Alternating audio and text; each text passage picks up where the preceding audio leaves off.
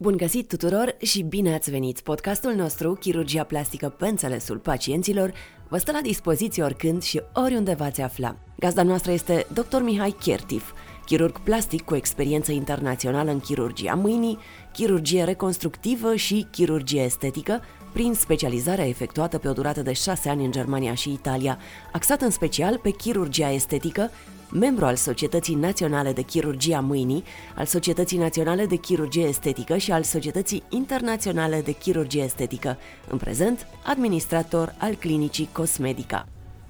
Bine v-am regăsit! În episodul uh, de azi vom uh, discuta despre recomandările și indicațiile pe care le dăm noi de obicei pacienților după un tratament cu acid hialuronic. Așa cum uh, e important ca pacienții să se informeze despre tratamentul pe care îl fac, despre medicul pe care îl vizitează și cum să se pregătească pentru acest tratament, la fel de important este să și ei știe ce se respecte ulterior. În uh, episodul despre introducerea în acidul hialuronic și pe parcursul prezentării acestuia aminteam despre cât de nesemnificative par aceste tratamente, dar cât de serioase pot să devină dacă apare o problemă. Să nu uităm că pacienții care se adresează pentru un astfel de tratament nu sunt pregătiți și nici nu pot accepta ca în loc să obțină un aspect mai plăcut, cu pomeți mai voluminoși, buze mai voluptoase sau cearcă necorectate, să ajungă cu unele cicatrici sau deformări irreversibile ale feței. De aceea noi dorim să informăm că aceste tratamente presupun și un regim de după care e bine să fie respectat.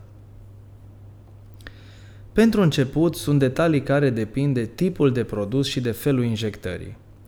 Sunt anumite produse de tip macromolecular, care au capacitatea de a atrage apa și astfel, pacienții trebuie să știe că retenția și durata produsului în timp depinde de gradul de hidratare al organismului, adică de câtă apă beau într-o zi. Cantitatea de apă se stabilește pentru fiecare pacient în funcție de greutate, tipul de efort fizic pe care îl face, procentul de grăsime și altele. În principiu, dacă se consumă 2 litri de lichide pe, într-o zi, este suficient pentru a ne putea considera hidratați. La polul opus sunt produse de acid hialuronic care au o structură micromoleculară, adică ele nu depind de gradul de hidratare al țesuturilor și retenția lor în timp nu are legătură cu volumul lichidelor consumate. Un alt aspect care e bine să fie luat în calcul este că acidul hialuronic nu este indicat să fie expus la temperaturi ridicate chiar după ce în țesuturi de mult timp. Asta se poate întâmpla dacă pacienții se expun la saună, băi turcești, aburi fierbinți sau în alte condiții de acest gen sau își fac anumite tratamente cosmetice sau medicale termogenice, adică acelea care presupun căldură locală.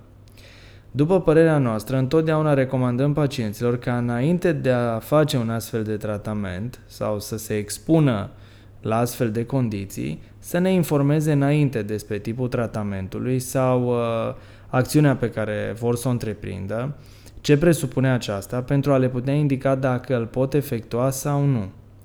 Masajul facial în saloanele de cosmetică după un tratament prin injectare de acid hialuronic pe arii extinse ale feței într-o singură ședință, precum uh, umplerea tâmplelor, pomeților, cearcănelor, șanțurilor nazolabiale, buzelor, șanțurilor de marionetă și alte zone, nu e indicat în orice condiții și el trebuie adresat corespunzător înainte, atât de cosmeticiana în sine, cât și de medicul care a făcut respectivul tratament.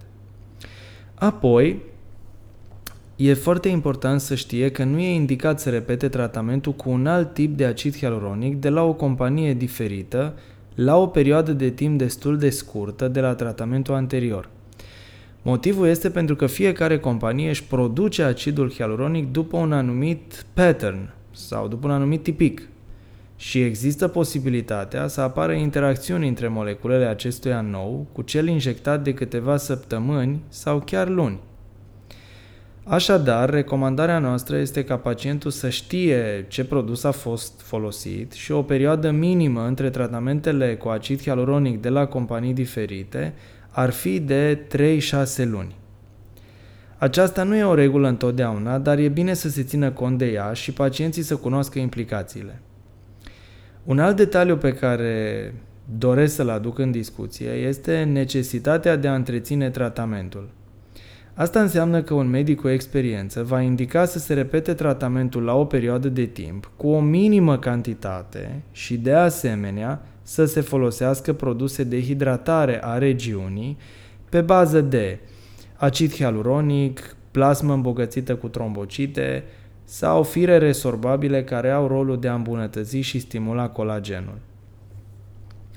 Noi agreăm de obicei combinația între acid hialuronic slab reticulat, care este folosit pentru hidratarea feței și rejuvenarea colagenului, asociat cu procedee de microneedling, acid hialuronic în combinație cu grăsimea, acid hialuronic în combinație cu plasma îmbogățită cu trombocite, așa numitul tratament uh, lifting de vampir, dar nu prea agreăm combinația dintre acid hialuronic și firele resorbabile sau firele de suspensie care se folosesc pentru liftingul facial fără operație.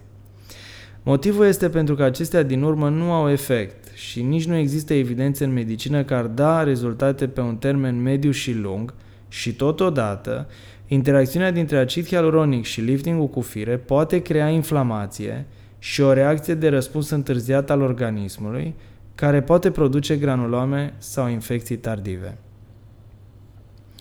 La final, aș vrea să vă amintesc că următorul episod uh, din podcastul acesta despre acid hialuronic va fi despre complicațiile acidului hialuronic și uh, totodată să vă încurajez, uh, dacă aveți anumite întrebări sau comentarii sau păreri sau v-ați confruntat vreodată cu o anumită situație, puteți să ne scrieți, deoarece vom fi onorați să vă răspundem și uh, în final vă doresc toate cele bune.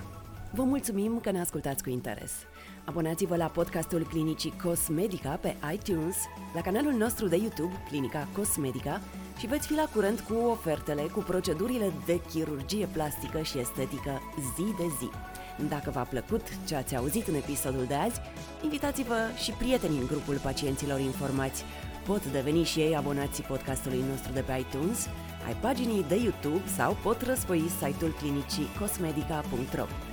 Fiecare dintre prietenii Cosmetica își poate expune pe aceste platforme părerea, poate afla noutăți interesante și cu siguranță va primi răspuns la întrebările adresate specialiștilor noștri.